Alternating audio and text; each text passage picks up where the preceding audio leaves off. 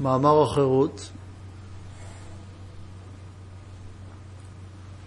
אנחנו בשיעור מספר 20 במאמר החירות ממתן תורה,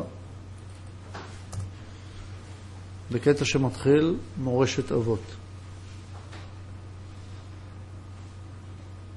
אומר גם כל הפרטים מהתמונות אשר הרצון הזה כוללם, שגדרנו אותו תחת השם מצא. מה זה מצא? מה שמתקבל מהעליון, שהוא לכאורה מוחלט אצל התחתון. קראנו לו גם סיבה א', שמשמעותו כוללת כל אותם הנטיליות והמנהגים וכדומה, שירש מאבותיו ואבות אבותיו.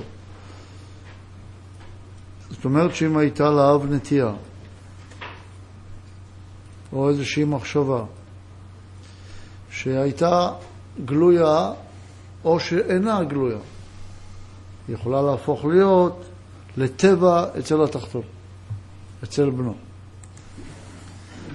המצוירים לנו כמו שלשלת ארוכה של אלפי בני אדם, שהיו מצויים בשעתם ועומדים זה תחת זה, שכל אחד מהם בשלשלת הדורות הוא טיפה תמציתית ממולידיו, שבטיפה הזאת הגיע לכל אחד כל הרכוש הרוחני של מולידיו.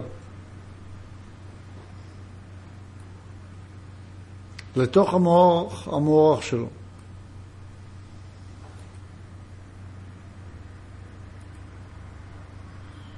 שנקרא תת מודע. סובקונישנס. איך אומרים? סאבקונשנס.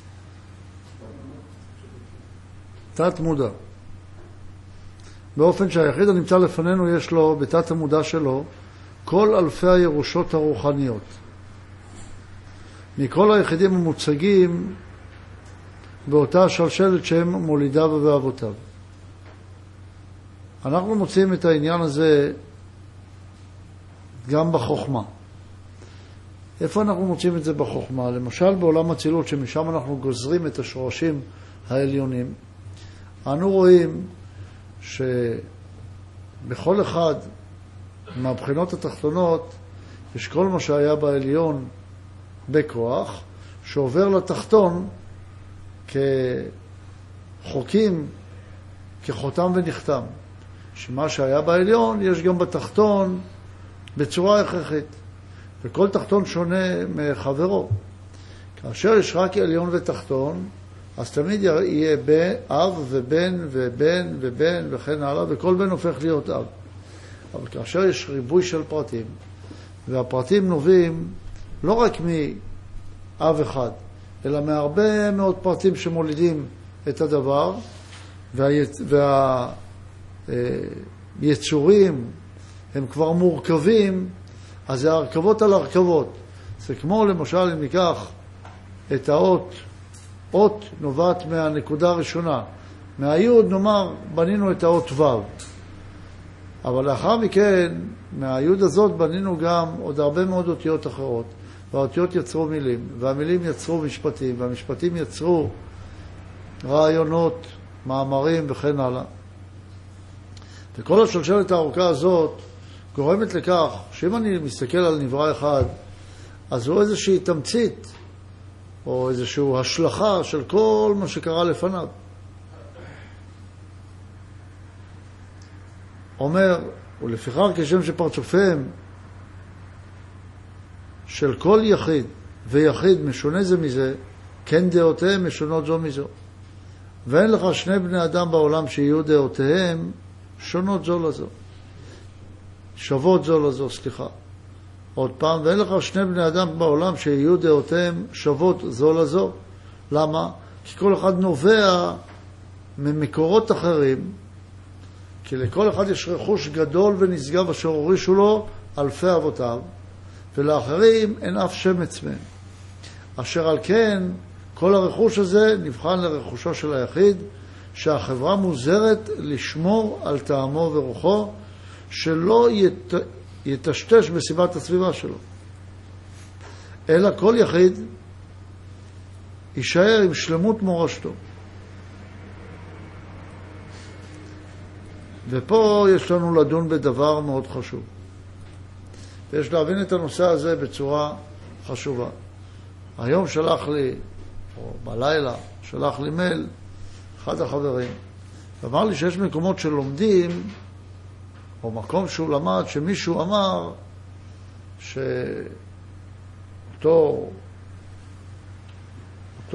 מלמד אמר שיש נטיות לאדם, שהן נטיות שהתורה הרי לא מקבלת אותן, שהן מותרים. ואסור להוריד את הנטייה הזאת. כי הנטייה הזאת, כפי שכתוב פה, ועל זה מסתמכים, שכל יחיד צריך להישאר עם שלמות מורשתו, והוא נבחן לראשו של היחיד, שהחברה מוזהרת לשמור על טעם וריחו. אז השאלה פה היא שאלה קשה, כי מצד אחד כך כתובים הדברים. אז אם יבוא בן אדם ויאמר, לי יש נטייה כזו. איזה נטייה? נאמר, תקחו לכם דברים מטורפים בראש, דברים לא הגיוניים. עוד יש דברים שהיום נחשבים כבר למקובלים אצל חלק מהחברות, והתורה אוסרת עליהם. אז אם יבוא בן אדם ויגיד, יש לי נטייה כזו, אבל התורה אוסרת על זה. מצד אחד, אומר לנו בעל הסולם, שאסור לפגוע בנטיות. אז מותר או אסור? אז יש נטיות שהיום מקובלות, אבל מה אם יבוא בן אדם שיגיד לי יש נטייה להיות פדופיל? זו נטייה. ונגיד לחברה, תשמעו, אסור לכם בשום פנים ואופן לעקור את הנטייה הזאת ממנו. או יאמר בן אדם, אני יש לי נטייה לאלימות, ולחברה אסור לקחת את הנטייה הזו ממני. או נטייה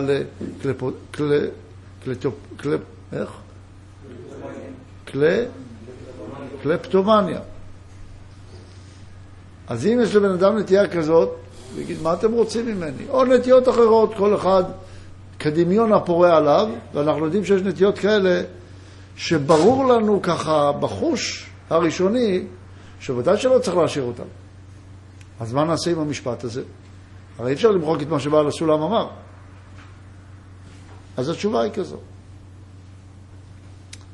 כל מה שמדובר על הרכוש, זה רק רכוש מצד האמת.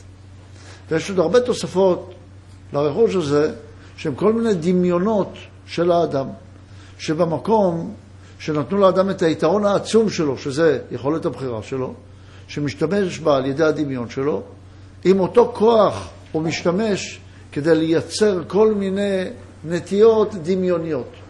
אז יש נטיות שהן נטיות דמיוניות, ויש נטיות שהן נטיות אמיתיות. על הנטיות האמיתיות, כותב פה בעל הסולם, שהם רכוש של היחיד, שהחברה מוזהרת לשמור על טעמו ורוחו. אבל הנטיות הלא טבעיות, דהיינו, שהם באו על ידי דמיון האדם, והם אינם מסודרים כדי לקיים את האנושות הרוחנית והגשמית, את הנטיות האלה צריך לעקור. יבוא האדם, אז יש נטיות, אם בן אדם יבוא ויאמר, אני קלפטומן, או אני פדופיל, או כל דבר אחר, זה נשאל דווקא על עניין אחר. אז נאמר לו, זה נטייה שאתה חייב לעקור אותה. נראה איך אני אעקור אותה? אבל זה טבע, זה נטייה, ככה נולדתי. מה נגיד לו? ואם היית נולד עם סרטן, היית אומר שנולדת עם סרטן, ובן אדם שנולד עם מום בלב, אז לא אומרים לו תעבור ניתוח. אבל כתוב, בעל הסולם אמר,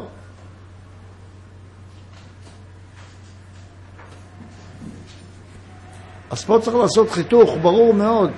יש נטיות שהן נטיות לא נכונות, ואותן צריך לחתוך. איך אתה יודע שבעל הסולם מתכוון לזה? אולי התכוון לכל הנטיות שהן מותרות. כי לא יכול להיות שבעל הסולם סותר את התורה. כי אם בתורה כתוב שצורה כזאת היא אסורה, אז לא יכול להיות שהיא מותרת, היא אסורה.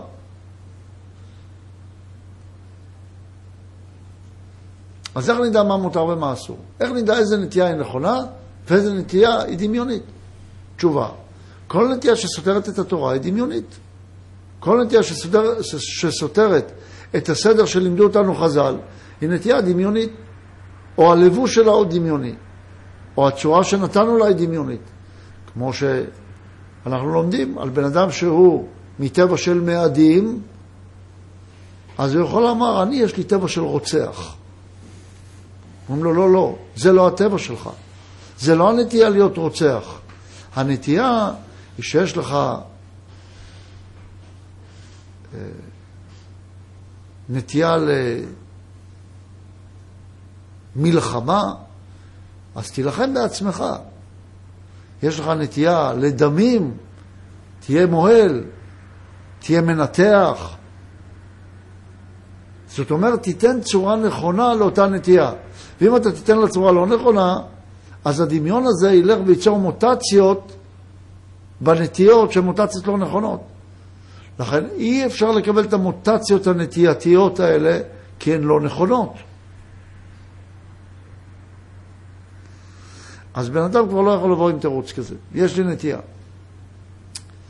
אז אנחנו נלך ונראה שיש נטיות יסודיות ויש נטיות שהן נטיות עם הרבה הלבשות.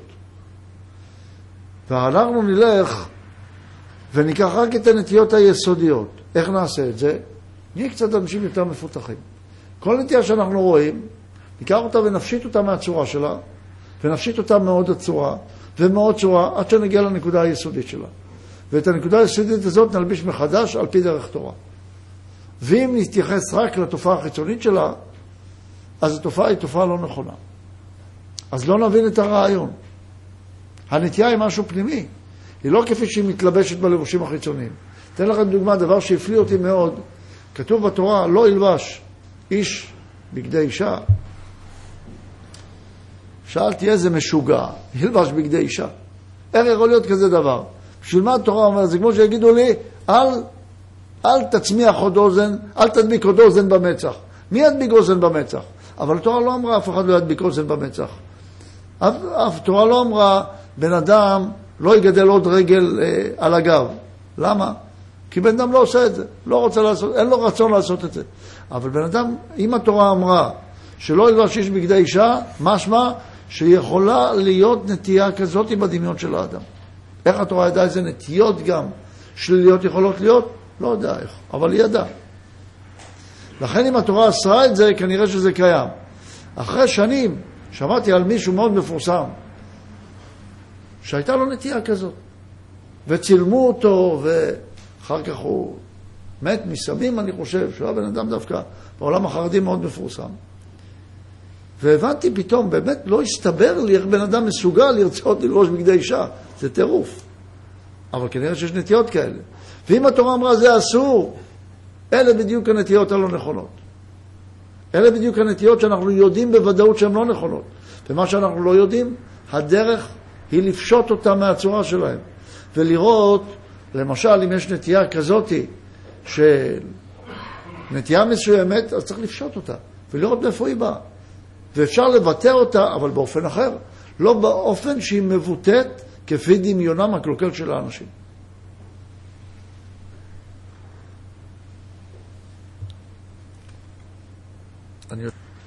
ובכל זאת, מה מבקש מאיתנו בעל הסולם להישמר? יש איזשהו סך של רצונות שאנחנו צריכים לפעול כדי להשלים תמונה שלמה. התמונה הזאת הלכה והתפרטה לתמונות יותר קטנות ויותר מורכבות, והמורכבות של התמונות באו כדי שנוכל ליישם את כל התמונה השלמה הזאת. ולכן כל אחד חייב לפעול את הנטייה שלו כדי שלא יובד חלק מהפאזל השלם הזה. זה לא פאזל רק של חלקים טכניים. זה פאזל של רעיון. פאזל של רעיונות. אז לפעמים לא ניתן לקחת רעיון אחד וליישם אותו לבד. אז מה עשו? לקחו את הרעיון א', צירפו אותו עם רעיון ב', עשו מהא' וב' רעיון ג'. אם תפעל את רעיון ג' תוכל לתקן את א' וב' בחלק שלהם שמשותף. עוד מישהו לקח את הא' הזאת. הוא לקח אותה, לצטרף אותה לג'. שתתקן את א' וג', אז תתקן את החלק שבאלף ששייך לג' וכן הלאה. ולמה עשו כך? כי לא היה מספיק כוח שכל אחד יתקן את האלף או את הבית או את הג' לבד. וכל אחד כלול מכולם. ומכיוון שכל אחד כלול מכולם, היה אפשר לעשות את ההפרטות האלה והחיבורים גורמים להפרטות, ולכן יש כמעט אין סוף פרטים כאלה. וככל שאדם יותר צדיק, יותר גדול, מתקן כלל יותר גדול, והוא כולל בתוכו הרבה הרבה פרטים אחריו, שלא צריך לעבור עליהם בכלל. וזה סדר התיקון. לכן מדובר רק על נטיות רוחניות. ואחר שבאנו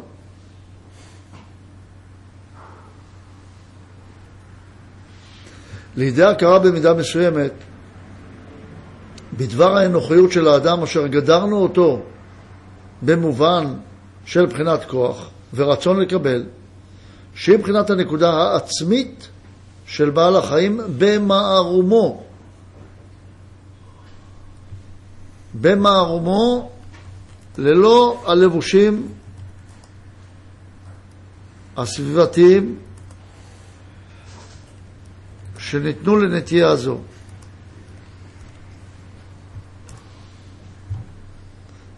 גם נתבהר לנו היטב כל גבוליו, מידת רכושו המקורי של כל גוף יחיד, אשר הגדרנו אותו במובן של מורשת אבות. אז מה שיורשים זה משהו נקי, ועליו יש לבושים שאנחנו נותנים לפי התקופה, לפי המודה, לפי עוד כל מיני דמיונות פרועים. שפירושו הוא כל כוח הנטיות והתכונות שהגיעו לו בירושה לתוך בחינת המצא, שהוא חומר ראשון של כל אדם.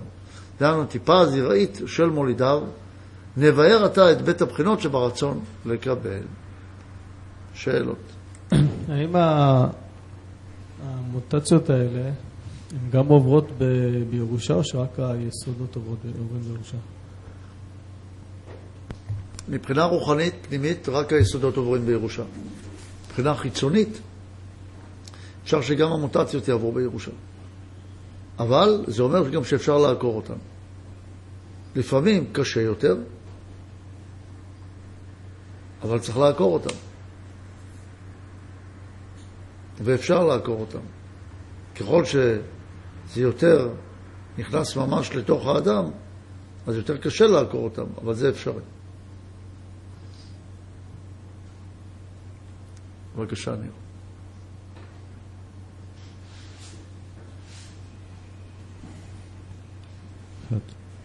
שתי שאלות. אחת,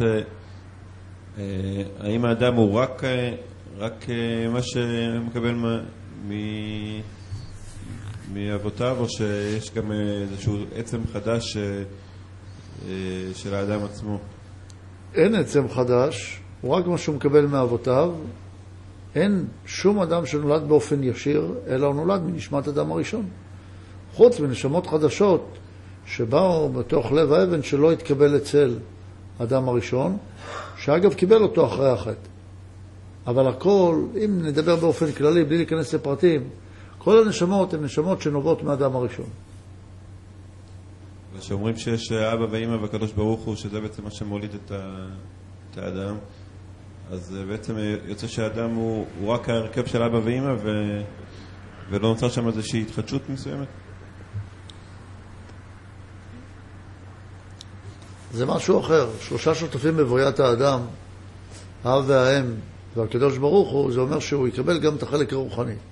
החלק הרוחני הוא כמו יש מי יש, אבל בעניין הנטיות שהם הרצון לקבל, הוא מקבל מהאבא והאם. ושאלה שנייה, האם הנשמה לפני שנכנסת לגוף, איך מתנהל העניין הזה של הזכר והנקבה? זאת אומרת, מבחינת הנשמה כשהיא רוחנית וכשהיא עומדת להיכנס לתוך גוף. לא מבין מה אתה מדבר. אתה מדבר על הגוף הגשמי? על הרצון. אז הנשמה עצמה היא הרצון. האם יש רצון של זכר ונקבה? שהוא מופשט לפני שהוא בגוף גשמי, והכבוד שלך סגור בשמי. זה קשור לזה? טוב, אולי אם נרצה לקשר את זה לזה, נאמר שיש נטייה שנקראת זכר, יש נטייה שנקראת נקבה. האדם, הנשמה מתפרטת, הנשמה בנויה מזכר ונקבה שהם יחד. שני סוגי התפרטויות. יש התפרטות לפנים ואחור, ויש התפרטות לימין ושמאל. כשהאדם הוא שלם, הוא בנוי גם מזכר, הנשמה כשהיא שלמה, היא בנויה מזכר ונקבה, שיש בה פנים ואחור, וימין ושמאל.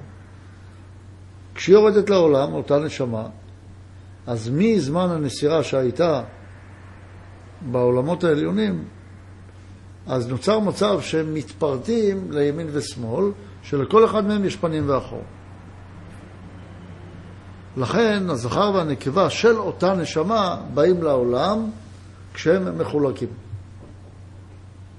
אבל היות והם עצמם עוברים כל מיני מוטציות, אותם זכר ונקבה, והם מתחתנים לא עם הדבר שלהם, אז בדורות הבאים נוצר מצבים, שנאמר יש נשמה, רק אם נמשיל את זה מאוד, נגיד נגיד אברהם צריך להתחתן עם שרה.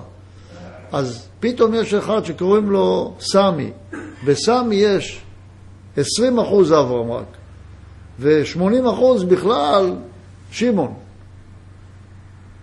אז משה הזה שיש בו 20% אברהם, מתחתן עם מישהי שיש בה איזה 70% שרה, אבל 30% רבקה. אז הוא יכול לחיות רק עם ה-70% שרה, אבל היא רוצה ממנו גם 70% אברהם, אבל יש רק 20% אברהם. אז על כל מה שיש בהם עודף הם רבים. והם לא מבינים למה הם לא מסתדרים. הדבר הטוב ביותר היה שהם יחיו את ה-20% וה-70% האלה. אם הם גומרים לתקן אותם, הם מתגרשים. או שהם רואים שהם לא יכולים לתקן אותם, אז הם מתגרשים. אז היא הולכת להתחתן עם 70%, עם ה-30% האחרים שלה. או הולכת להתחתן עם 70% שרה. וככה זה עובד. לכן, אף בן אדם לא בשלם, אפילו לא רוב בני אדם, לא כולם, בזיווג שלהם. אבל הם יכולים, אם מחפשים טוב, שכלל הזיווג, שהזיווג יהיה יותר שלם. צריכים לדבר על זה בשיעור על שידוכים, איך בודקים, אבל חייבים לדאוג מהנטיות המוקדמות של האדם. אני לא יודע אם זה התכוונת. כן, האם נשמה של נקבה יכולה להיכנס של גוף של גבר, ואז הוא ירגיש בתור גבר כנקבה, למשל. התשובה היא שזה יכול להיות שיש בו אחוזים גדולים של צד של נקבה שנכנסה פה כגבר, אבל אם הוא יצא כגבר, משמע שהוא גבר. חוץ מאנדרוגינוס.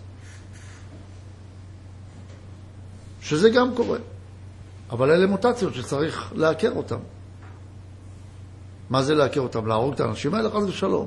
לא, אבל ככל שניתן להם ביטוי, צריכים לתת להם ביטוי לא בצורה החיצונית שהתורה אסרה. כי אם התורה אסרה איזשהו סוג של ביטוי, אז הוא אסור. משמע שאפשר לבטא את המציאות הזאת. למשל, של נשמה, של אישה שנכנסה בגוף של גבר, אפשר לבטא את זה בצורה אחרת. כמו שיעל של חבר הקני נכנסה שזה היה אותו גלגול של אלי, כמו שכותב בשאר הגלגולים. אז לא היה ביטוי של אישה. יש ביטויים מסוימים של צעד אישה באותה נשמה, אבל זה לא צריך להגיע לצורות האסורות על פי תורה. יש צורות לבטא את זה, ויש צורות שאסור לבטא את זה. ופה מדובר רק על צורות הביטוי. נשמה של נקבה, היא באה בתוך גוף של זכר, והגוף מבטא את הנשמה, אז בעצם הנשמה מתבטאת בצורה אסורה לה. אין נשמה שהיא נשמה שלמה שהיא רק זכר או נקבה, זה הכל מעורב. והרי יש את חוק ההתקללות, שבכל נשמה של זכר יש צד של נקבה, ובכל נשמה של נקבה יש צד של זכר. אז ברגע שהיא נכנסת לגוף, זה לעניין מסוים שבא לעשות תיקון מסוים. נאמר, רק כדוגמה, אותה נשמה של נקבה, שנכנסה בגוף של זכר, באה לתקן רק את צד הזכר שבנקבה שלה. היא לא באה לתקן צד הנקבה שבה. אז אסור לה להתנהג כנקבה, כי לא זה מה שהיא באה לתקן. נאמר שהיא גמרה, או שהיא לא ראויה כרגע לתקן צד הנקבה שבה, לכן היא באה בגוף של זכר כדי לתקן רק את צד הזכר שבנקבה הזאת, ולא יותר. ולכן היא צריכה להתנהג את צד הזכר שבנקבה הזאת, ולא יותר. איך מעמידים את האדם בעצם בכזה ניסיון בנושא הזה של משכב זכר, ששמים אותו בעצם עם משיכה לאנשים שהם בני מינו, שאיתם הוא נמצא כל היום, ואז אומרים לו שהדבר הזה אסור לו, והוא בעצם כל כולו תאב לדבר הזה ולא לדבר המותר. תשאל את הקדוש ברוך הוא. אני שואל. אני לא הקדוש ברוך הוא. אבל אם תשאל אותה, אני אגיד לך מה הוא יגיד לך. יגיד לך, תגיד לי, מי אתה בכלל שאתה תגיד לי איך לנהל את העולם? אם עשיתי ככה, ככה זה בסדר וזה אפשר. ואתה אל תגיד שאי אפשר. אבל אני לא יכול. אתה לא יכול? מה אתה אומר שאני טעיתי בתפקיד שנתתי לך? אם שמתי אותך בנשמה כזאת, בגוף כזה, במצב כזה, בחיים כאלה, נתתי לך משימה, כנראה שאתה יכול לעמוד בה. אתה מאוד צודק שלפעמים זה נראה בלתי אפשרי. אתה מאוד צודק שלפעמים זה נראה לנו, כבני אנוש, כדבר שהוא בלתי ישים. אבל אין לנו ברירה אלא לקבל באמונה שהבורא לא מתבלבל. כי אם זה בא מהבורא יתברך, ומהבורא יתברך הוא מחליט איזה נשמה תהיה באיזה גוף או באיזה מצב או באיזה סביבה, אז זה מצב, לא, אז זה מצב שככה צריך להיות. וכנראה שצריך מתוך זה להתרומם יותר גבוה. רואים שיש פרטים שמצליחים לתקן את הבחינה שלהם, ואחרי זה אחרים יכולים להיעזר בזה בהתקללות שיש להם מזה, ויש כאלו שהם צריכים להיעזר מתיקונים של הכלל, וככה הם יכולים לתקן את הבחינה שלהם. והשאלה אם זה משהו שהוא האדם מגיע ככה, או שזה תלוי בהתנהגות שלו. אדם נולד עם כוחות מסוימים, אבל הוא יכול לשכלל אותם. לעתים אדם צריך חיקוי פרטי, לפעמים הוא צריך כלל, אבל האמת היא שטוב להשתמש בכל האמצעים. תלוי באיזה גיל האדם, תלוי באיזה שלב הוא.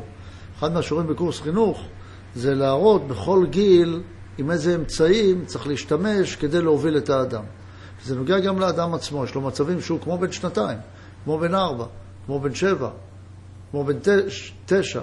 ובכל גיל יש נקודת ציון אחרת בנפשו שדרכה הוא צריך להתקדם. וכשאדם יתחיל לזהות את עצמו באיזה מצב הוא נמצא, הוא ידע גם מאיזה כוח להתקלל. האם לבוא רק לסוג של אווירה, או להתקשר עם אדם מסוים, או שהוא צריך משהו שהוא צריך להריץ אותו, שיוביל אותו בדרך. אבל אם תינוק רוצה מישהו להריץ אותו, הוא לא יוכל לחכות אותו, הוא ירצה להיות כמוהו, הוא יהיה כל הזמן מתוסכל. צריכים ללמוד בכל שלב גם מה לתת לילדים בכל שלב ושלב, מה לתת לעצמנו בתור ילדים. אז זה מאוד תלוי, אבל יש כאלה דוגמות של אנשים שהם באו בגלגול לדבר מסוים, לכן באופן כללי מצטרכו נאמר דמות לחיקוי, ובאופן כללי מצטרכו רק אווירה וכן הלאה. אז זה קיים, ולכן זה דברים משתנים. מתן תורה מאמר החירות, אנחנו בשיעור מספר 21 במאמר החירות. אנחנו בקטע שמתחיל בית בחינות א' בכוח ובית בפועל.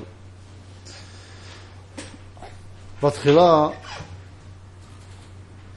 צריכים להבין אשר האנוכיות הזו שגדרנו אותה בשם כוח של הרצון לקבל, שזה האני של האדם, אותו אני פרטי שאין לפגוע בו בשום אופן, מכיוון שהוא חלק מהפסיפס הכללי של הקיום האנושי, של המטרה הנשגבה של כלל האנושות מתוך ערבות הדדית, להגיע ליכולת לקבל את ההטבה האלוקית. וכל אחד יש לו את התפקיד בפאזל השלם הזה, לכן אסור לבטל שום רצון לקבל של אף יחיד. בתחילה צריכים אם כך להבין אשר האנוכיות הזו שגדרנו בשם כוח של רצון לקבל, אף על פי שהוא כל עיקר עצמותו של האדם, מכל מקום לא יצויר כלל שיהיה לו קיום במציאות ממשית אפילו רגע אחד. מה זה מציאות ממשית? שאנחנו נוכל להחזיק ולהגיד, הנה זה הרצון לקבל. כי דבר זה אנו מכנים אותו כוח. מה זה כוח? אותו דבר מופשט מטרם שבא אל הפועל, בטרם שהתגלה מכוח אל הפועל.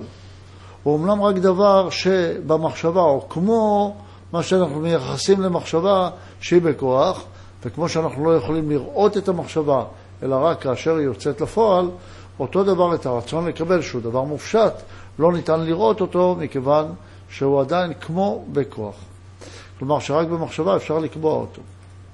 אולם למעשה לא יצויר כלל שימוצא איזה כוח ממשי בעולם, בא בשעה שהוא נח לעצמו ואינו פועל כלום. זאת אומרת, אם אני רוצה לראות איזשהו כוח ממשי בעולם,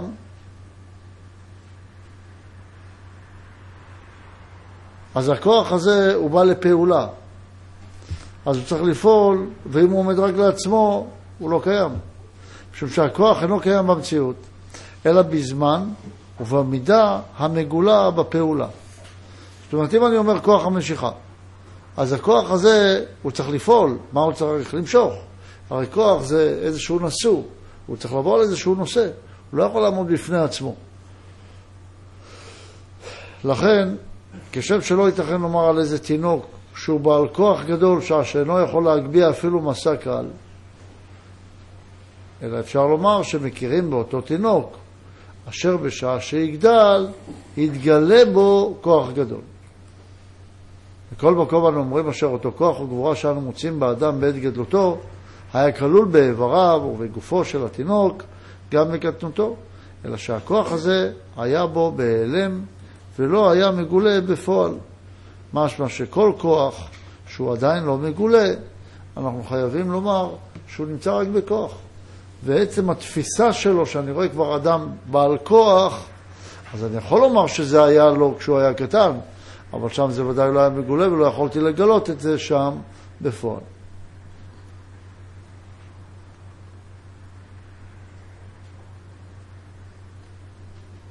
ואין אמת שבמחשבה אפשר היה לקבוע את הכוחות העתידים להתגלות.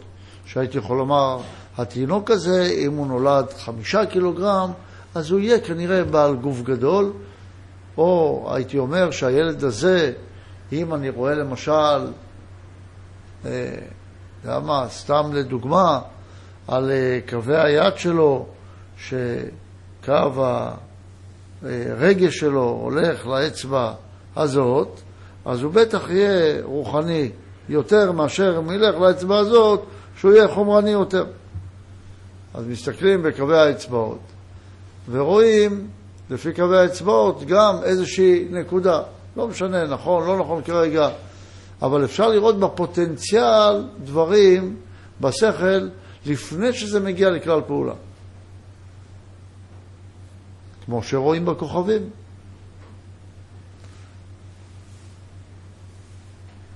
אבל זה כוח שעוד לא התגלה. אז למה אומרים שזה ככה? מתוך שהשכל מחייב כן.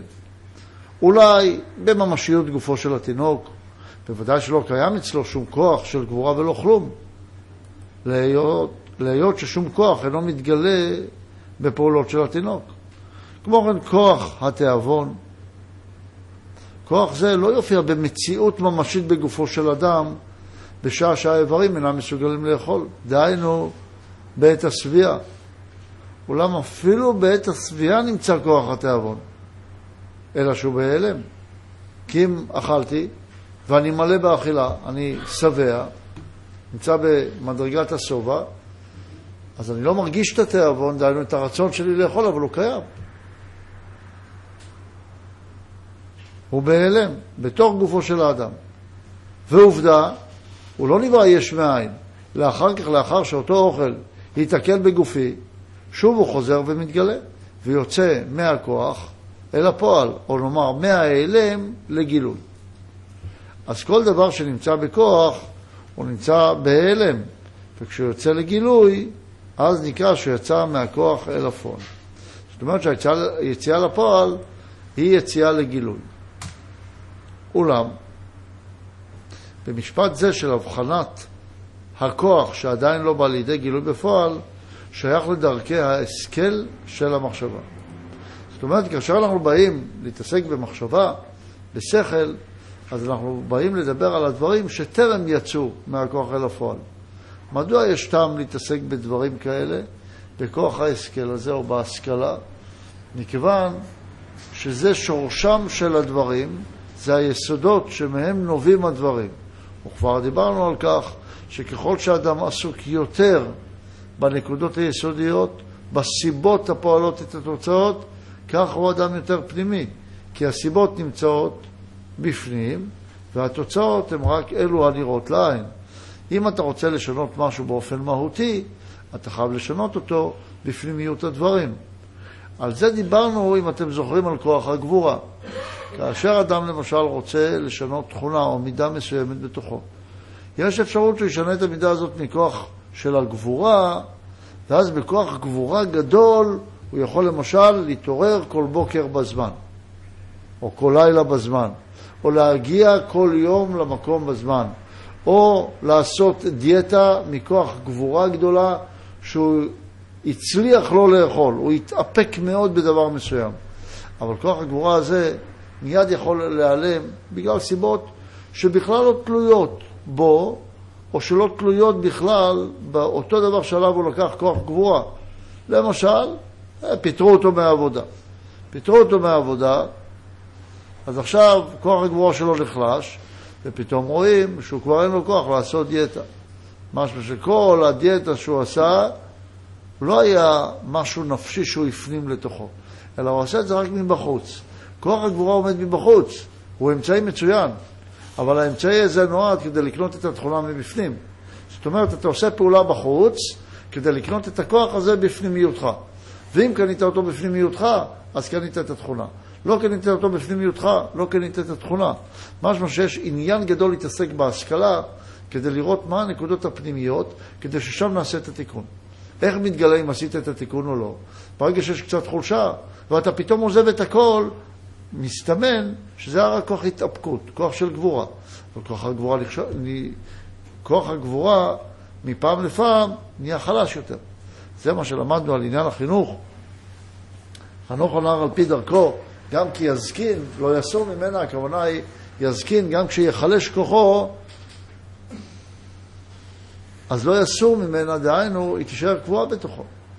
אם בן אדם לימד את עצמו מבפנים להתנהג באדיבות כלפי בני אדם, אז הוא לא צריך להתאפק כדי להתנהג באדיבות. הוא לא צריך לעשות מאמץ כדי להתנהג באדיבות. אלא ההתנהגות שלו באדיבות היא כבר טבע. אז גם שירגיז אותו יתנהג באדיבות.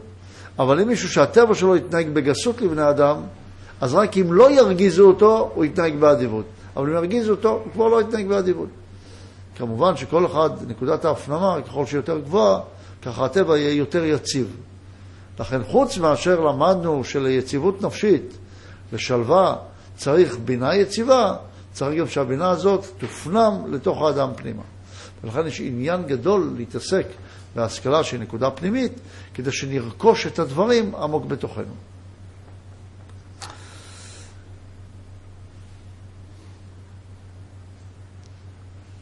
אז כל מה שאנחנו מתעסקים בכוח, זה דרכי ההשכל של המחשבה. יש כאלה שאומרים, אני מעניין אותי רק פרקטיקה, רק מה שבחוץ. אבל זה רמה מסוימת, אבל זה רמה מאוד נמוכה. ככל שהאדם הוא יותר נעלה, הוא הולך לנקודות היותר פנימיות ויותר מושכלות. כמה פנימיות? מה הפנימי ביותר? מחשבת הבריאה. כאשר הוא מתעסק במחשבת הבריאה, בנקודה השורשית ביותר, הוא הולך לנקודה הפנימית ביותר שקיימת. כל אדם נמצא ברמה אחרת, אבל ראוי שאדם, אם רוצה להיקרא אדם, שילך לנקודות הפנימיות. הוא אומר, אכן אין לנו שום קיום במציאות ממשית, כאשר מתעסקים רק בהשכל. כי בעת השביעה אנו מרגישים. וברור לנו שכוח התאבון חלף, הלך לו, והביט על מקומו ואיננו. אתה לא יכול לחיות בהשכלה. כשאתה מרגיש משהו, זו עובדה. ככה אתה מרגיש. על זה אין מה להתווכח. אם אני מרגיש שבע, אני מרגיש שבע. אני לא מרגיש רעב. אין מה להתווכח על ההרגשה הזאת. אפשר להתווכח על הסיבות של ההרגשה, על התוצאות שתביא ההרגשה הזאת, אבל עצם ההרגשה אין מה להתווכח.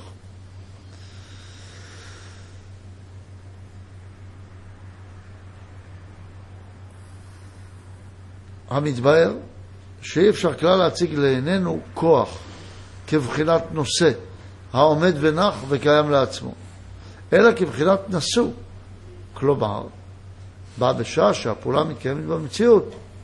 רוצה לומר שברגע שהפעולה מתקיימת על נושא מסוים, שהנשוא פועל על נושא מסוים, אז אפשר לראות אותו, אבל אם לא, אפשר להשיג אותו. באותה השעה שהפעולה מתקיימת במציאות, מתגלה הכוח בתוך הפעולה. ואם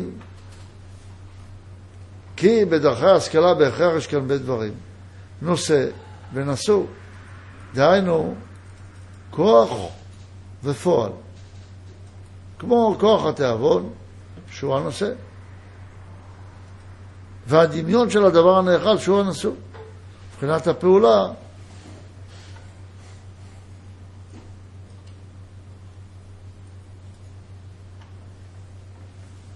לא, קראתי את זה בהתאמה לא טובה. יש נושא ונשוא, דהיינו כוח ופועל, כמו כוח התיאבון שהוא הנושא, והדמיון של הדבר הנאכל שהוא הנשוא מבחינת הפעולה. אולם במציאות באים כדבר אחד, ולא יקרה לעולם שיתגלה באדם כוח תיאבון בלי שיצר במוחו דמיון של הדבר הנאכל.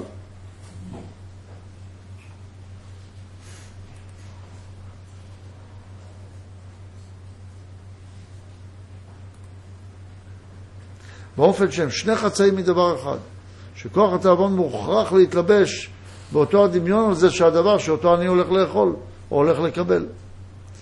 והבן זה היטב אשר הנושא והנשוא מוצגים בבת אחת ונעדרים בבת אחת, וזה מובן שהרצון לקבל את זה שהצגנו, ולזה רצינו להגיע, הרצון לקבל את זה שהצגנו מתוך הנוחיות, אין הכוונה שקיים כן באדם בבחינת כוח החושק ורוצה לקבל בבחינת נשוא נח, אלא הכוונה רק בבחינת נושא, כלומר שמתלבש בדמיון של הדבר הראוי לאכילה, ופעולתו מתגלה בדמיון הצורה הנאכלת, ובה הוא מתלבש.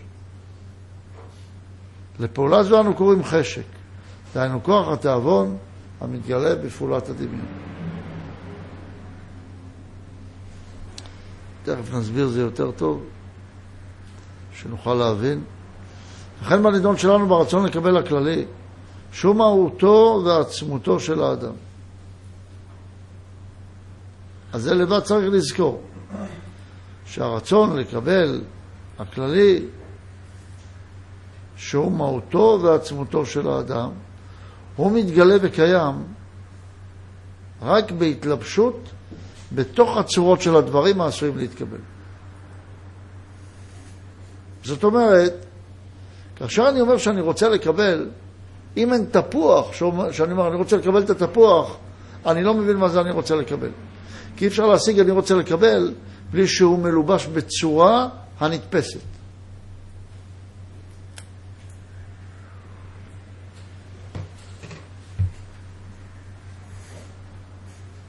ולכן אנחנו לעתים מבלבלים בין הלבוש לאותו כוח לבין הכוח עצמו, ואנחנו מזהים את עצמנו הרבה פעמים עם הלבושים ולא עם הדברים עצמם. כמו שנתנו אתמול דוגמה על הסקרנות, אמרנו שהאדם מטבעו בן אדם שאוהב השכלה, אבל הרצון להשכלה יכולה להתלבש בכמה עולים הגרביים בחנות פלונית ואלמונית, וכמה הם עולים בחנות השנייה, כמה עולים הגרביים שם. אז אפשר כך להשיג השכלה. או מה הוא אמר להיא, והיא אמרה להוא, והיא אמרה להיא, והיא אמרה להוא. אפשר גם מזה, ויש בני אדם שמאוד מסוקרנים מהריחול הזה. ויש בני אדם שיכולים להיות מסוקרנים, כמו שאמרנו אתמול, מדברים שאפילו הם לא במציאות, והם יודעים שהם לא במציאות. שהם רואים סרט כזה או אחר, או סדרה כזו או אחרת, והם מאוד מסוקרנים מה יקרה, כשזה לא שייך למציאות בכלל, אבל הסקרנות קיימת. מאיפה באה הסקרנות? מהרצון ללמידה. אבל הרצון ללמידה עצמו הוא דבר טוב. זה הרצון לקבל, אבל עליו אני צריך להלביש משהו. אני יכול להלביש את תורת הקבלה שאני מסוכן ממנה. אני יכול להלביש את הספורט או תחרות בספורט שאני מסוכן ממנה ורוצה ללמוד אותה. יש כאלה שרוצים לדעת את השמות של כל השחקני קולנוע. כל אחד מסוכן ממשהו אחר. אבל זה רק לבושים על הרצון ללמידה. אנחנו טועים הרבה פעמים בלבושים. רוב בני אדם יש להם רצונות טובים, בסיסיים. רק הלבושים הם לא טובים.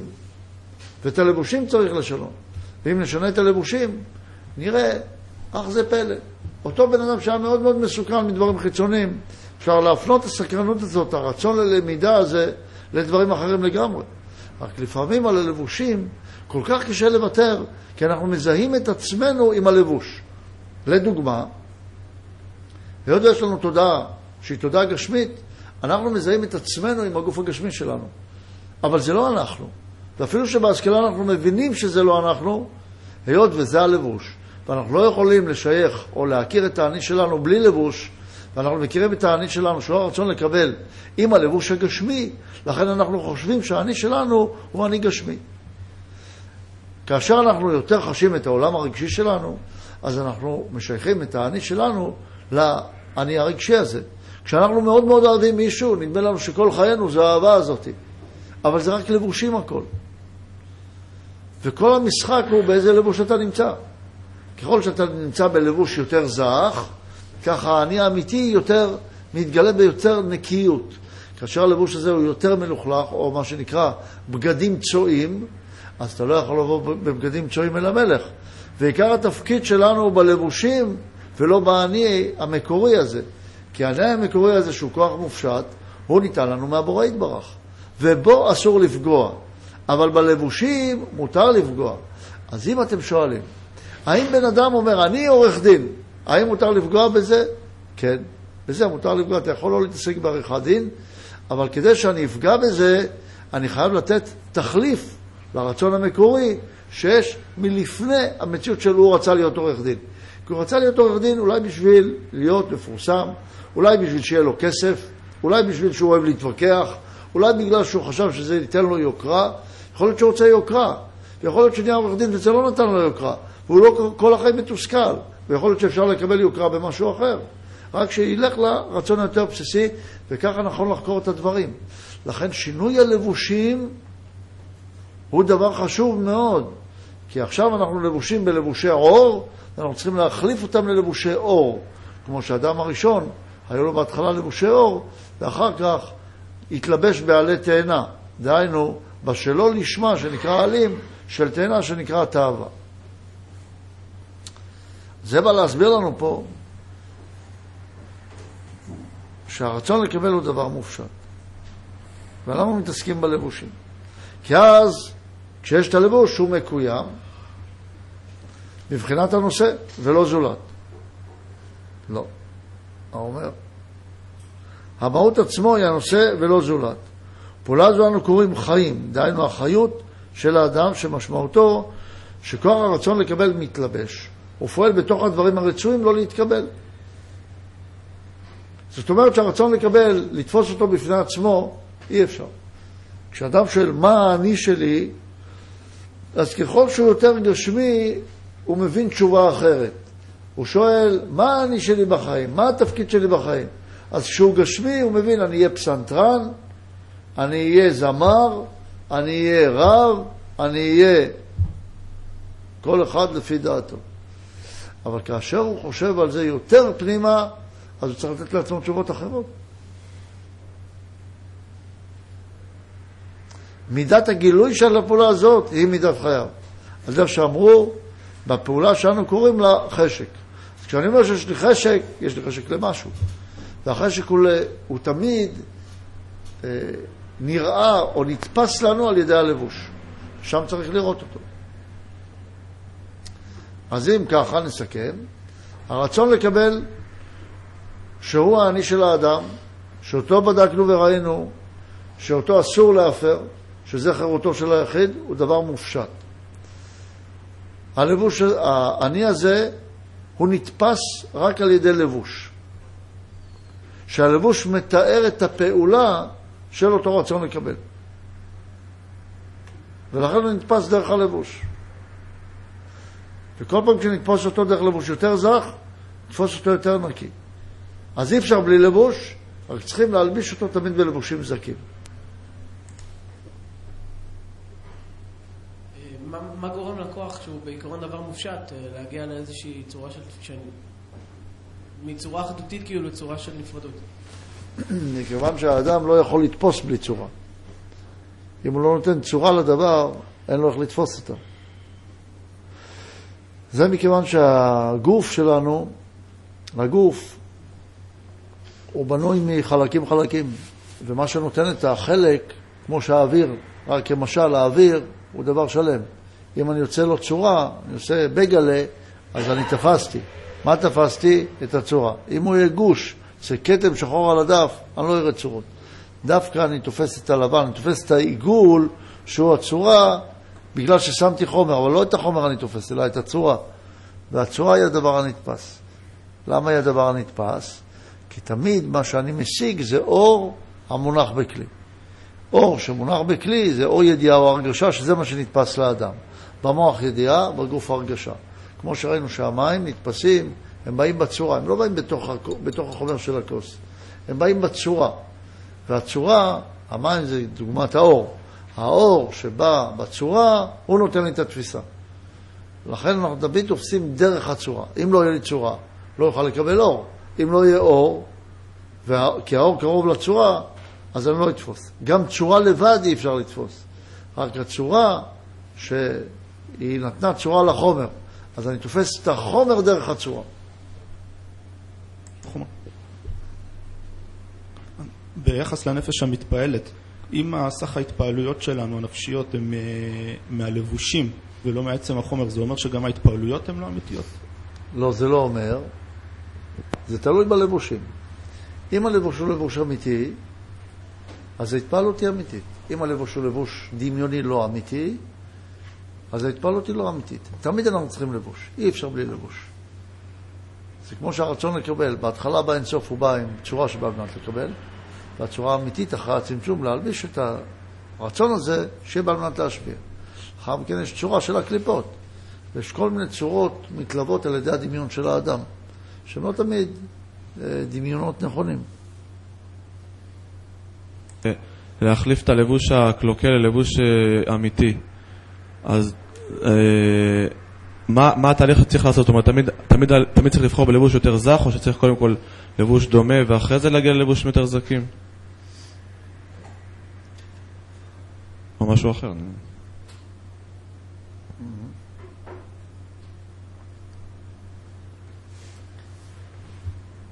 יש שתי דרכים. הדרך היותר טובה היא לראות מה הלבוש הטוב, להתכוונן אליו, ורק אחר כך על ידי הכוח הזה של הטוב להסיר את הרע. כאשר אנחנו מנסים להסיר את הרע לפני ראיית הטוב, אז הדבר הוא קשה, כי אז מה שדוחף אותנו זה רק לברוח מהצרות. יש אנשים שחיים ככה בחיים, אבל זה דרך פחות טובה. דרך היותר טובה להשתדל גם בחינוך להגדיל את הטוב, להראות את הצד הטוב, ורק אז להביא את הילד לטוב. אבל אם אתה רק רוצה להסיר אותו מהרע ממה שעושה לא בסדר, אז זה כמעט מלחמה עבודה, כי הוא לא רואה לאן ללכת. אז הוא יכול לרגע אחד בגלל עונש לא לעשות. אנחנו גם בתוך עצמנו. אנחנו יכולים לרגע מסוים לא לעשות, בגלל שאנחנו בורחים מהרע, אבל עוד פעם יבוא, כי אנחנו אוהבים אותו. רק אנחנו צריכים ללמוד לאהוב משהו אחר, ללמוד לאהוב את הטוב, ואז יהיה לנו כוח גם לעזוב את הרע. סור מרע על ידי עשה טוב. ככה צריך להיות.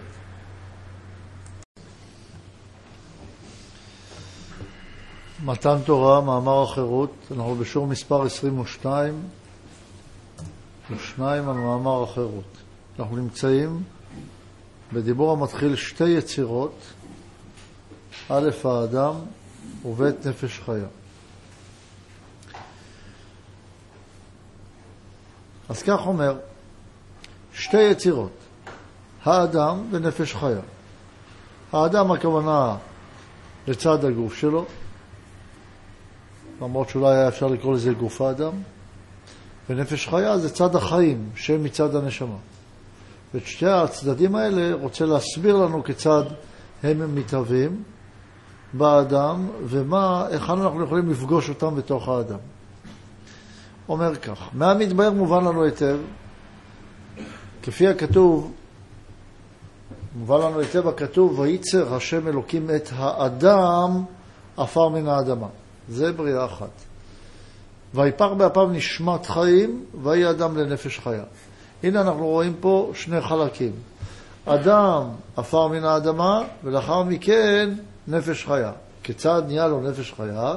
ויפח באפיו נשמת חיים, ויהי האדם, מה שהוא יצר קודם, עפר מן האדמה, לנפש חיה. כי אנחנו מוצאים כאן שתי יצירות, שם האדם לבד, נפש חיה לבד. והכתוב משמיענו שמתחילה נברא האדם בבחינת עפר מן האדמה. דהיינו, קיבוץ מספר מסוים של פירודות, שבתוכם כלול עצמותו של האדם. דהיינו, הרצון לקבל שלו. למדנו שכל בריאה יש לה רצון לקבל, וגם האדם יש לו רצון לקבל. כיצד נבנה, סליחה, בחינת האדם, כמו כל בחינה אחרת. את הכוס, אני רוצה לבנות כוס, לוקח צורה של פרודות, חלקים קטנים, שם אותם עם איזו צורה מסוימת, ונהיה לי כוס. אותו דבר אדם. בעניין הזה אין שונה. הצד הזה של האדם, דהיינו צד גוף האדם, לעומת הדומם צומח וחי. כולם בעניין הזה אותו דבר, עפר מן האדמה. אשר כוח הרצון לקבל הזה, שרוי בכל הפרודות שבמציאות. בכולם יש את הרצון לקבל. רק אנחנו לא מזהים את הרצון לקבל לבדו, אלא יוצרים לו צורה. והצורה היא הצורה נוצרת משילוב מסוים של פרודות כאלה, או פרודות אחרות, או יחסים כאלה, או יחסים אחרים, כפי שלומדים בתורת הכימיה, או בתורת הפיזיקה. כמו שביארנו להם, שמהם נבראו ויצאו כל דלת הסוגים, דומם, צומח, חי מדבר. כל הבריות בצד הזה שלהם, שהוא צד החומר שלהם, יצאו אותו דבר. וזה האדם הוא לא יותר מאשר הבהמה. לא יותר מאשר דומם, צומח וחי. בעניין הזה כולם אותו דבר. זה אומר, ובדבר הזה אין שום יתרון לאדם על יתר חלקי הבריאה. וזה שמשמענו הכתוב במילים, שזה צד האדם שנקרא עפר מן האדמה. אולם כבר נתבהר שאין מציאות לכוח הזה שנקרא רצון לקבל, שיתקיים בלי התלבשות ופעולה בדברים הרצויים להתקבל. ולכל בריאה, אם היא התרכבה, קיבלה צורה של אדם, אז היא צריכה פעולות של אדם כדי שהיא תיקח על עצמה פעולה של חיים. והפעולה של חיים, פעולה הזו של הרצון לקבל, נקרא פעולה של חיים. שלפי זה נמצא שבטרם הגיעו לו לאדם צורות קבלה, הנאה האנושית, השונות מצורות של שאר בריאות, הרי הוא נבחן לאדם מת בלי חיים. זאת אומרת, מי שנהנה ממסטיק, או מסריטה כזו או אחרת בחייו, סרט כזה או אחר שהוא לא צד האדם שבו,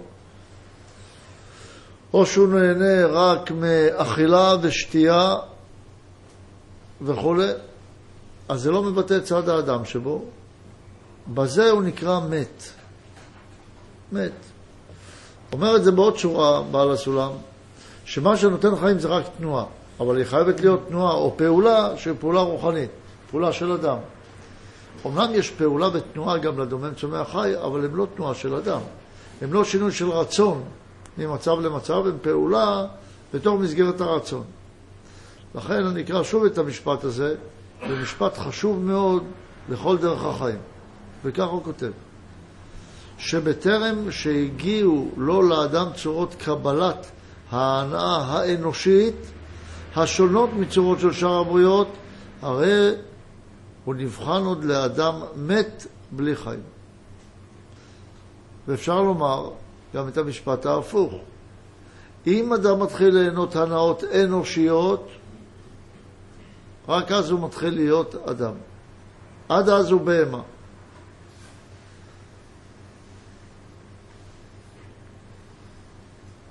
שהרי הרצון לקבל שלו, לא היה לו מקום שהתלבש ויגלה שם פעולותיו, שהם גילוי החיים כאמור.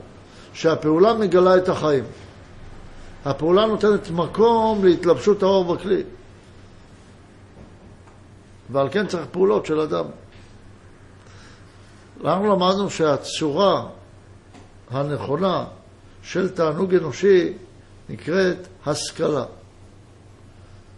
ולכן אדם שלא רוצה לעסוק בהשכלה הוא מהאנשים הירודים בחברה שמתנהג כמו בעל חיים. זה שאדם רוצה להשכיל זה דבר חשוב מאוד. כמובן שגם ההשכלה יכולה להיות השכלה שהיא השכלה שבאה ממחשבת הבריאה, שהיא השכלה הגבוהה ביותר שיש, כי להתעסק בשכל הבורא שתמן לו הבריאה, ויש להתעסק בשכלים שהם שכלים לא אמיתיים, שהם נובעים ביודעין מדבר לא אמיתי, מכל מיני דמיונות פזורים ומפורזים מדרך האמת, ולמרות זאת יש לנו תענוג לעתים להתעסק בהם. אז כאשר זה רק שכלול המחשבה ודרכי ההיגיון באופן כזה או אחר, כמו אם בן אדם למשל משחק שחמט, או אוהב לפתור תשבצים, אוהב לפתור חידות היגיון, אם זה בשביל שכלול לאימון מסוים, זה בסדר. אבל אם זה הפך להיות מהות חיה, ומשם הוא מקבל את כל תענוגו מספרי בלשים, אז הוא צריך לחשוב שוב שאולי כדאי להמיר את הצורה הזאת בצורה יותר שקשורה לאדם. המחשבה הגבוהה ביותר, דהיינו ההשכלה הגבוהה ביותר, היא השכלה במחשבת הבריאה. היות וחוכמת הקבלה נותנת לנו את זו ההשכלה, לכן התענוג מזה נותן לנו, מתחיל לתת לנו תענוג אנושי, ונותן לנו חיים אמיתיים.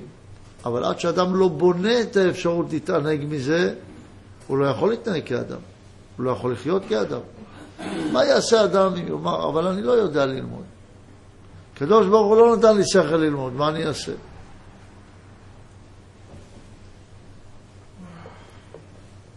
התשובה היא שלא צריך שכל ללמוד, צריך נפש ללמוד. לא לומדים רק עם השכל. יש הרבה אנשים עם הרבה מאוד שכל, שמתעסקים עם דברים חיצוניים לגמרי שלא קשורים לצד האדם שבנו.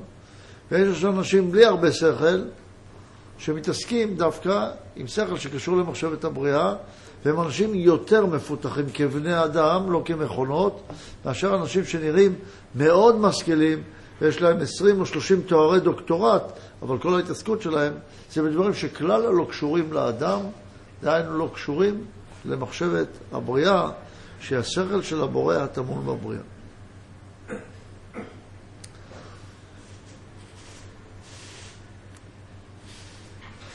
אז בזה סיכמנו.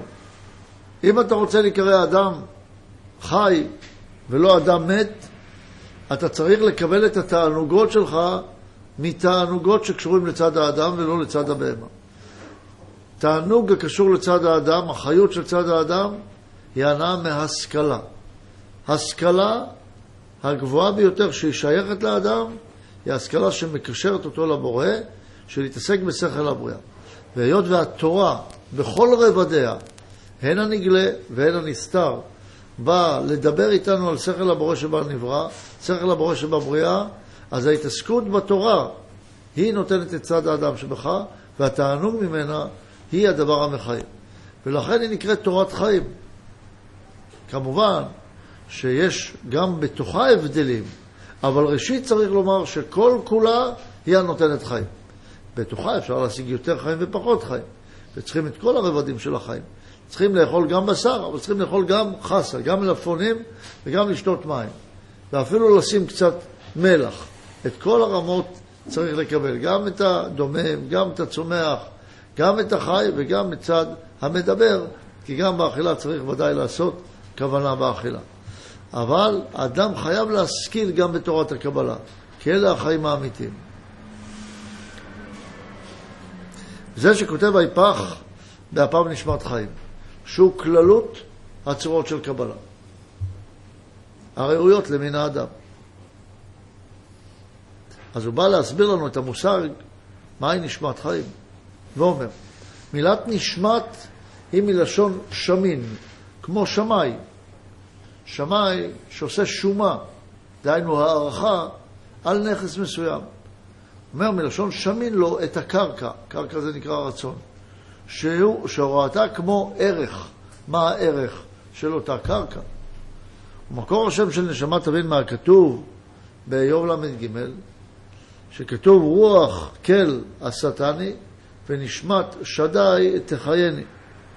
ואומר תעיין בפירוש המלבים שם, שהמלבים הקדוש אומר, באמת הפירוש של המלבים פירוש על דרך המוסר או על דרך נשמת נפש האדם, שיש כדאי להביט בפירוש של המלבים, כי הוא פירוש מאוד עמוק, מאוד יפה, מאוד נוגע לדרך עבודה, לדרך של איזושהי השכלה. אז מה שאומר שם המלבים, שגם קיום החי והתמדתם הוא רק על ידי השם שמחיה את האדם בכל רגע ורגע. ונשמת שדי תחייני באופן אומר כי רוח השם נטוע בי בין מצד בריאתי ובין מצד חיי, ובהתמדתם של אותם חיים אז נשמתו אשר בי, דהיינו הנשמה האלוקית אשר הוא נתן בי, היא זו שמחיה אותי. תראו כמה זה קרוב לדברי הרי שלמדנו, שלא האוכל מבחוץ מחיה אותי, אלא מה שמחיה אותי זה דווקא הנשמה. ובה, אומר המלבים, בנשמה נטועות הדעות, קורא לזה שם דעים, אבל זה כוונה הדעות האלוקיות. ושם ההשכלות האמיתיות אשר הם מצד האלוקות שבה, היות והיא תולדה של האלוקות ולא רק של האפר מן האדמה, אז דרכה אפשר להשכיל את הדברים הגבוהים, והיות והיא הנותנת חיים אז אותה צריך להזין.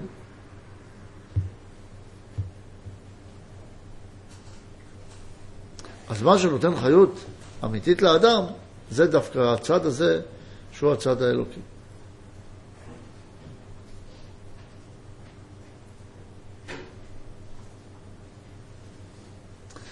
ונשמה הוא מבניין נפעל. נפעל זה בניין סביל, כמו נרדם, נשלט, נרגן. נשמה הוא מבניין נפעל. רוצה לומר שנשמה סבילה והיא נעשית על ידי העליון, כמו שמפקד נאשם, נאשמה או נאשמה.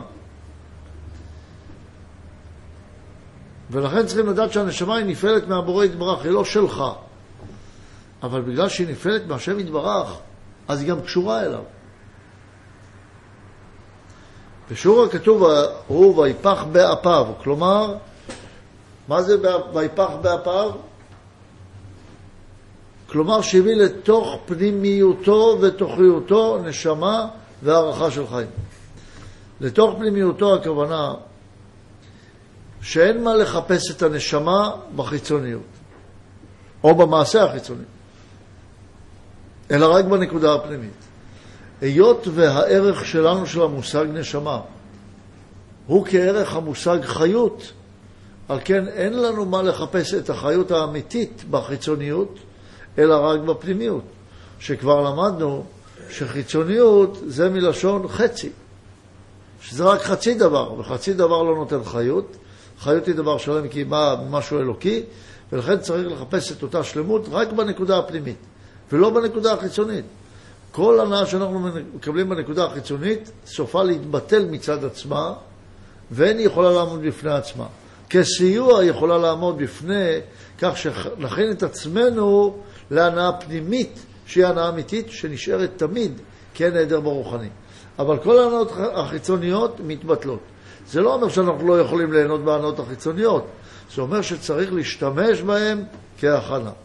בהנאה הפנימית לא צריך להשתמש כהכנה, אפשר להשתמש בה אם רוצים, אבל יש לה גם עצם מצד עצמה. גם אם נהנית למשל מלהשפיע לחבר, ואתה יודע שמחר לא יקרה כלום עם החבר הזה, אתה את שלך עשית בצורה מלאה. אם עשית מצווה, עשית אותה בצורה מלאה. אם למדת משהו, גם אם אתה לא זוכר אותו בכלל, אתה עשית דבר גדול מאוד בנשמתך. לעומת זאת, אם עשית משהו חיצוני, והוא נעלם לך, לא נשאר לך ממנו שום דבר. כי הוא נעדר מצד הטבעו. אבל הפנימיות היא מתקיימת מצד טבעה. כי היא באה מצד הנשמה שיש לה נצחיות. לכן תמיד אנחנו צריכים לבדוק האם אותו דבר שקיבלתי לתוכי הוא בא מצד הנשמה או מצד הגוף. אם הוא מצד הנשמה יש לו נצחיות וכך צריך להתייחס אליו. זה אומר שהביא לתוך פנימיותו, תוכיותו, נשמה והערכה של חיים. שמשמעותו כל סכום הצורות הראויים להתקבל אל הרצון לקבל שלא כנראה. ואז אותו הכוח של הרצון לקבל שהיה צרור בפרודות שלו, מצא המקום, דהיינו הנשמה, שיוכל להתלבש ולפעול שם. כי כל זמן שלא נפר באפיו נשמת חיים, לא היה לו את המקום הזה שאפשר שהפעולה שיעשה תיתן לו חיות. לכן אם גוי או בהמה או דומם יפעל את אותן פעולות של אדם, הוא לא יקבל את האור האלוקי כי אין לו נשמה. אבל מי שיש לו נשמה ועושה את הפעולות האלה, לאט לאט יכול לחוש כשהיא מתעוררת לאט לאט, כמו אדם שמתחיל להתעורר ולאט לאט מתעורר יותר ויותר, הוא גם יכול לתפוס וליהנות יותר מאותן פעולות של הנשמה. אנחנו בחיינו צריכים להתעורר לאט לאט לכוח הנשמתי הזה, ואם נעורר אותו ודאי שנוכל ליהנות מהקשר הזה הנשמתי של אותה נשמה עם החלק האלוקי שבה, עם צד האלוקים. דהיינו באותן הצורות של קבלה שהשיג מהשם יתברך, אשר הפעולה זו נקראת חיים כמבואר לעיל. אז מה זה חיים? כאשר אומרים לנו שהנשמה נמצאת בפנימיותנו ושם צריך לחפש, זה גם אומר שצריך להכיר את המקום הזה. זה אומר שאנחנו צריכים מפעם לפעם, ואם אפשר יותר, לפגוש את עצמנו, לפגוש את העצמי הפנימי הזה. רוב בני האדם נפגשים עם העני הפנימי הזה או במצבי דיכאון קשים, או במצבי שמחה גבוהים, או כשהם עם עצמם לבד. והשקט הזה הפנימי, כבר אמרנו, הוא מאוד מאוד גבולי. אדם רוצה הרבה פעמים שקט. השקט הזה, אם הוא לא הכין את עצמו כראוי, הוא מביא אותו לדיכאון. הגבול הזה בין שמחה עילאית לדיכאון שמימי הוא קרוב מאוד, הוא בכלל לא רחוק. ואנשים הרבה פעמים עוברים את הסף ממצב של איזשהו שקט פנימי שיכול להביא שמחה מאוד גדולה לבין דיכאון וייאוש מאוד גדולים. לכן צריך להיזהר מהנקודה הזאת, צריכים להכין את עצמנו לקראתה, צריכים להזין את המקום הזה בתוכנו שיהיה איזשהו תוכן, איזשהו עומק, עומק תוכני, לא רק עומק רצוני. כשיש עומק של רצון גדול לנשמה, אז כשמגיעים לנקודה הזאת של הנשמה, היא מביאה לדיכאון, ואז מרגישים, אני חייב למלא אותה באיזשהו תענוג, משהו חיצוני. ואם אין לי אותו, כי אני יודע שאסור לי לקחת אותו, אז זה מביא לדיכאון, מביא לאיזושהי עצבות, ולא יודעים כבר מה לעשות. וחושבים שהבעיה היא בפנימיות. הבעיה היא לא בפנימיות. הבעיה היא שאין תוכן פנימי, שדרכו אני עושה פעולה כדי למלא את אותו ריק שיצרתי בתוך החלל הנפשי שלי. אבל אם לבן אדם יש תוכן מספיק, והוא חודר לנקודה העמוקה של הנפש, אז הוא מתמלא בשמחה עילאית מצד החלק האלוקי שבו. ותזכרו, אם לא, אז קורה שאנשים דווקא מתחילים ללמוד דברים עמוקים, ודווקא נקודת התאווה והרצונות החיצוניים שלהם עולים הרבה יותר ממה שהיה קודם. ולמה? כי הם חדרו לנקודה הפנימית בלי התעקשות על התכנים של הנשמה, ואין מה שמחיה אותם. ובתכנים האלה צריך להתעקש להרבה זמן, עד שחודרים אליהם פנימה, וכשמהם מקבלים את התענוג, אז זה תענוג אמיתי. וכל מי שחווה את זה יודע שמשם מקבלים תענוגות אמיתיים. אבל למרות זאת, וצריכים לקחת את זה בחשבון, שכל פעם קשה מחדש להתעסק בתכנים האלה, מכיוון שהם לא נותנים את התענוג מיד כמו הסוכר. הם צריכים קצת זמן. אז מי שמתעסק אחר כך רק בזבל, אז הסוכר עוזר לו.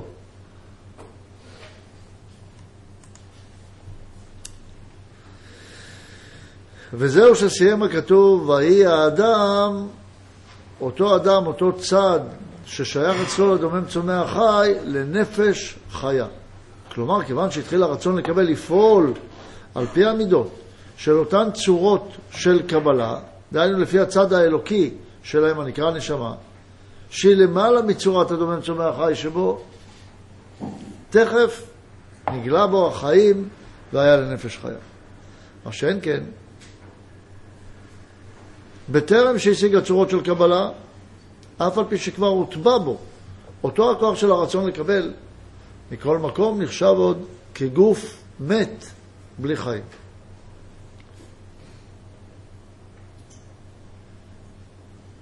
אז אנחנו רואים הרבה אנשים הולכים כמו בפנטומימה,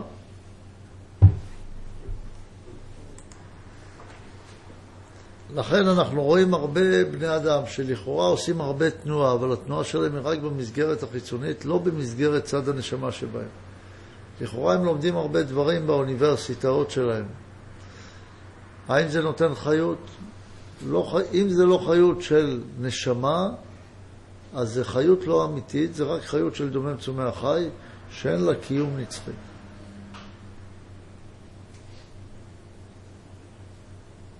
משום שאין לו המקום להתראות ולבוא בתוכו לידי גילוי הפעולה של צד האדם שבו, של צד הנשמה שבו. מה כצורות של קבלה שמתלבשים בתוך הרצון לקבל הזה? כן. זה הסדר? כן. צורה מיוחדת של קבלה אבל שקוראים לה נשמה. שהיא נשמה, מה זה קבלה הזאת? מה הצורה הזאת? כלים די השפעה. לא כלים די עיגולים, כלים די השפעה. שהכלים די השפעה הזאת האלה מתלבשים כמו הקו תוך העיגול. כבוד הרב, מה הם אותם התכנים שצריך להתעקש עליהם שחודרים לנפש? התכנים האלה הם התעסקות עם האמת, עם התורה, עם דרך החיים, עם מה נכון ומה לא נכון, מה אמת ומה לא אמת, מה הבורא רוצה ממני, אבל לא באופן כללי, אלא באופן מפורט, וככל שהוא מפורט יותר, זה ההתעסקות. התעסקות היא תמיד של פרטים שיוצרים כלל. זה נקרא התעסקות, זה נקרא פעולה, שנושא נקודה, נקודה, נקודה, נקודה ומצרף, או חיתוך, חיתוך, חיתוך, חיתוך ומצרף. זה ההתעסקות. או יש לי דבר שלם ומחלק אותו, מחלק אותו, מחלק אותו ומחבר אותו עוד פעם. מפרקים, חברים, מפרקים, חברים, כמו לגו. ככה זה החיים. ולכן אנחנו צריכים ללמוד, לראות מה מפרקים.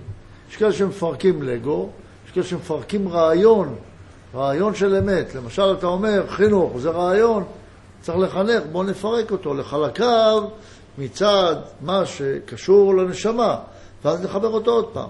ניקח רעיון, יש בורא או אין בורא, יש בריאה או אין בריאה.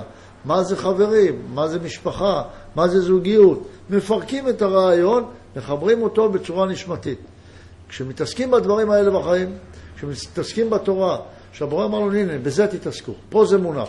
נתן לנו תורה, תפרקו אותה, תחברו אותה, הכל מצוי בה, הכל מצוי בדרך של ההתעסקות בה, בזה צריך להתעסק.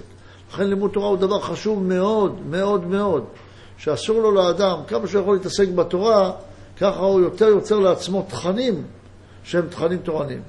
ואתם יכולים לראות את זה כשאתם נפגשים ביניכם, או כשאתם נפגשים עם בנות הזוג שלכם, או עם הילדים שלכם, על מה אתם מדברים, או על מה אתם רוצים לדבר, או מה מתחשק לכם לדבר, מה מחיה אתכם. ולפי זה אתם יכולים לראות איפה אתם. יש כאלה שכל מה שמחיה אותם זה רק אם הם יגידו בדיחות. אם לא, אין להם חיות. והבדיחות, כל מי שמתעסק רק בבדיחות, הליצנות הזאת היא מראה שהוא עדיין נמצא במדרגה של בהמה. זה טוב כשזה קצת, אבל כשזה הפך להיות עיקר, זה מראה שהאדם הזה הוא זרוק מחיים רוחניים. וכפי שנתבהר לעיל, אשר אף על פי שעיקרו של האדם הוא רק הרצון לקבל, מכל מקום הוא מובן כמו חצי דבר. כי הוא רק הגוף של האדם, עוד לא נשמתו, אותו רצון לקבל. מה זה חצי דבר? הגוף, שהוא החיצוניות, שהחיצוניות נקרא חצי, ורק הפנימיות היא דבר שלם מלשון פנים, להיותו מוכרח להתלבש באיזו מציאות המזדמנת לו, אשר על כן הוא תמונת הקניין, שמצייר הם יחד ממש דבר אחד, כי אין לו זכות קיום על רגע קטן זולתו כמבואר. מה זה הוא תמונת הקניין שמצייר הם יחד? רוצה לומר על כן גוף ונשמה. הרצון לקבל בצורת הנשמה שהיא המשיגה על ידי כוח הפעולה של הנשמה הם דבר אחד. אז צריך לראות שיש לנו פה תמיד שלושה דברים, המשיג, המושג והפעולה להשגתו, והם הופכים להיות דבר אחד. ולכן אנחנו משייכים את מה שאנחנו רוצים להשיג לפעולה של השגתו, כי בלעדיה אנחנו לא משיגים את הדבר, ולכן אנחנו רואים אותו דרך הלבושים שלו. אם אני רוצה להשיג משהו לנשמה, זה חייב להתלבש באיזשהו לבוש שאצלי יוצר פעולה. אם אני רוצה למשל להרוות את צמאוני, אז הרוויה הזאת היא מתלבשת בתוך תמונה, צורה של מים. והצורה של מים מתלבשת בתוך הפעולה מבחינת היחס שלי אל המים שאני שותה אותם. אבל כל מה שאני רציתי זה את הרוויה. אבל הרוויה הזו מתלבשת בתוך מים ובתוך הפעולה של שתיית המים. ככה יש פעולות מיוחדות לנשמה, שאגב נקרא תורה ומצוות. יש להם לבושים. הלבושים של התורה והמצוות זה המידות של האדם. כאשר אני פועל את התורה ומצוות במסגרת המידות, זה נותן לי את המזון הנכון לנשמה, ואז הנשמה יכולה לפעול. ולכן צריכים לעבוד על המידות ולקיים את המצוות. ואז אנחנו נותנים מזון לנשמה. כך אפשר לראות את זה גם לגוף. גם הגוף פועל אותו דבר בעניין הזה. צריך את ג' הבחינות האלה. לכן אומר לנו פה שהאדם צריך גוף ונשמה. אם האדם יפעל רק עם הגוף, הוא לא יקבל את צורות הנשמה. הוא גם לא יוצא ללמוד תורה. גם זה לא יתחשק לו ללמוד תורה. גם אם יגידו לו, כמה שילחצו עליו, זה לא יעזור. אז בלחץ, כשרוצים ללחוץ על הילדים, או על אנשים יותר מבוגרים, שילמדו תורה, אם הם לא יבואו מצד עצמם, מצד הפנימיות שלהם, באמת להסכים לזה, בכוח זה לא ילך. אבל לכן כל אחד מאיתנו, כששומע ורואה בספרים, שחז"ל, שחכמינו, הורו לנו כן ללמוד וכן לעשות, זה לטובתנו. הם באים רק לתת לנו חיים. והרבה פעמים אנחנו דוחים אותם חס ושלום בשתי ידיים, כי אין לנו זמן, אנחנו עסוקים בבהמתיות שבנו. צריכים לדעת שזה לטובתנו. ואם נתעסק בדברים האלה באופן הנכון, אז תהיה לנו חיות הרבה יותר גבוהה, חיות של בני אדם. זה יותר קשה לכאורה, אבל זה הרבה יותר נכון, הרבה יותר טוב, זה גם הרבה יותר מחיה.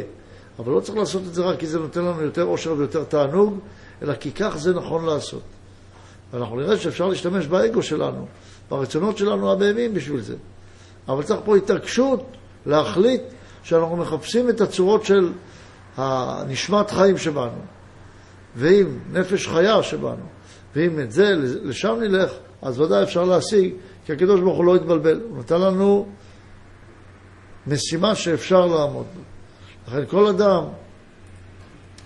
צריך לראות שהוא לא משיג רק את צד האדם שבו, אלא שמשיג גם את בחינת נפש חיה של האדם, כי כתוב שויצר השם אלוקים את האדם עפר מן האדמה, אבל לא די בכך, לא גמר את הבריאה שלו, ויפח באפיו נשמת חיים. כך נתן לנו מלמעלה כפוטנציאל, ואנחנו את עצמנו בחינוך צריכים לחנך את עצמנו לייצר את הצורות הראויות שנשמת החיים הזאת תתפעם בתוכנו.